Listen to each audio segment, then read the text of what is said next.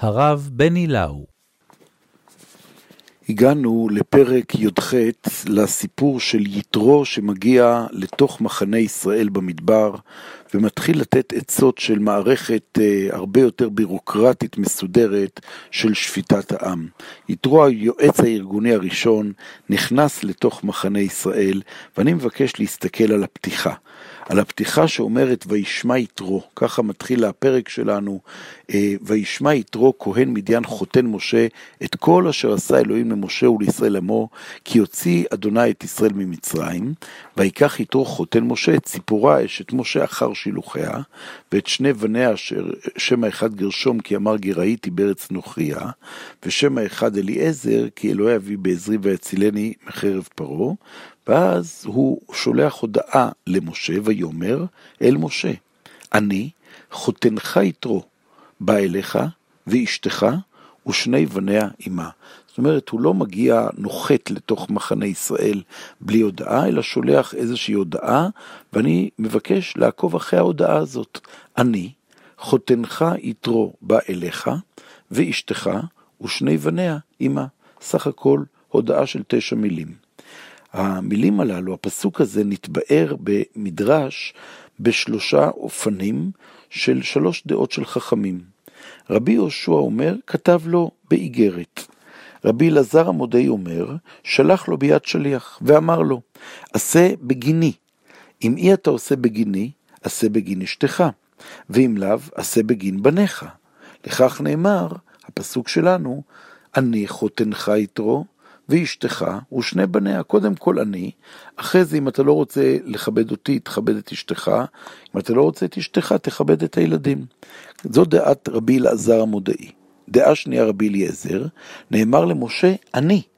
כלומר, הפסוק אני חותנך. אני, זה לא אני חותנך יתרו, אלא אני, אני הוא שאמר והיה העולם. אני הוא המקרב ולא המרחק, שנאמר בירמיהו, האלוה מקרוב אני נאום השם, ולא אלוהים מרחוק? אני הוא שקרבתי את יתרו ולא, ריח... ולא ריחקתיו, אף אתה. כשיבוא אצלך אדם להתגייר, אינו בא אלא לשום שמיים, אף אתה קרבהו ולא תרחיקהו. מכאן אתה למד, אומר המדרש, שיהיה אדם בשמאל דוחה ובימין מקרב, ולא כשם שעשה אלישע לגחזי, שדחפו לעולם. שני הפירושים הראשונים שרבי יהושע אומר איגרת ורבי אלעזר אומר עשה בשבילי ואם לא בשבילי בשביל אשתי, הם נראים פשטניים. רבי יהושע אומר סתם איגרת, אומר מברק שאומר אני מגיע. מאוד פשוט, מאוד בנאלי אפילו. האיגרת נועדה לתת למשה זמן להתכונן לקבלת פנים.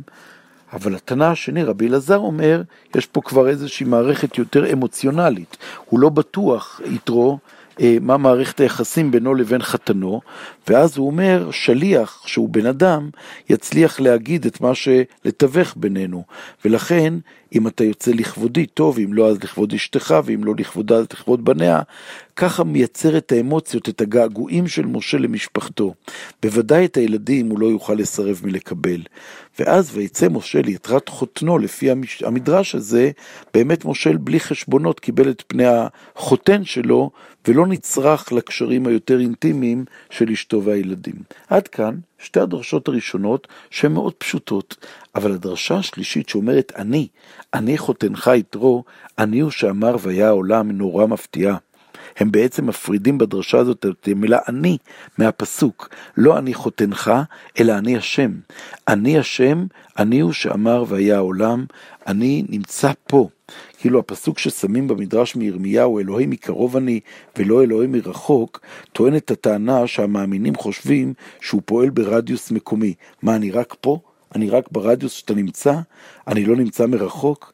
מכאן מגיע דרשן להשוואה ליתרו שאומר, וישמע יתרו את כל אשר עשה אלוהים. הפעולה של השם היא-היא זאת שהביאה את יתרו להתעורר ולהצטרף אל עם ישראל. אני הוא שקרבתי את יתרו ולא ריחקתיו. ומכאן כמובן באה המסקנה של הדרשן, שאומר, משה תתנהג כמוני, תלמד איך לקרב רחוקים שרוצים להצטרף אליך. הדרשה בעצם מבוססת לא רק על המילה אני, אלא גם בא אליך. בא אליך בשפת חכמים בימי המשנה, זה היה כמו ביטוי לכל מי שרוצה להצטרף לברית האמונה. בא אליך זה אומר בא להיות איתך. וככה הדרשה הזאת, שכל כך לא פשוטה, כל כך דרשנית, היא הולכת לאיזו תוכנית מאוד מאוד מפתה של איך, איך מתייחסים אל, אל, אל הזר שמבקש להתקרב. איך יתרו הופך להיות הדגם של הגיור בעולם, שהדרשן אומר לנו, ככה צריך להתייחס לגיור, לא בריחוק, לא בהזעפת פנים, לא בחיפוש כל מיני תירוצים כדי שהוא יתרחק מן המועדון. הסלקטור, שומר הסף במועדון, יכול למצוא אלף סיבות להרחיק את הזר שדופק על הדלת. אפשר אלף ערימות של בירוקרטיה לעצור את מי שמבקש לכלול את עצמו בגורל של עם ישראל. אבל ההוראה שמקבל משה זה הפוך. אני הוא שקרבתי ולא ריחקתי. אל תנסה להיות יותר צדיק ממני. אם בא מישהו, מישהו שיתקרב כי יש לו סיבה להתקרב אליך, גם אתה תקרב ואל תרחיק.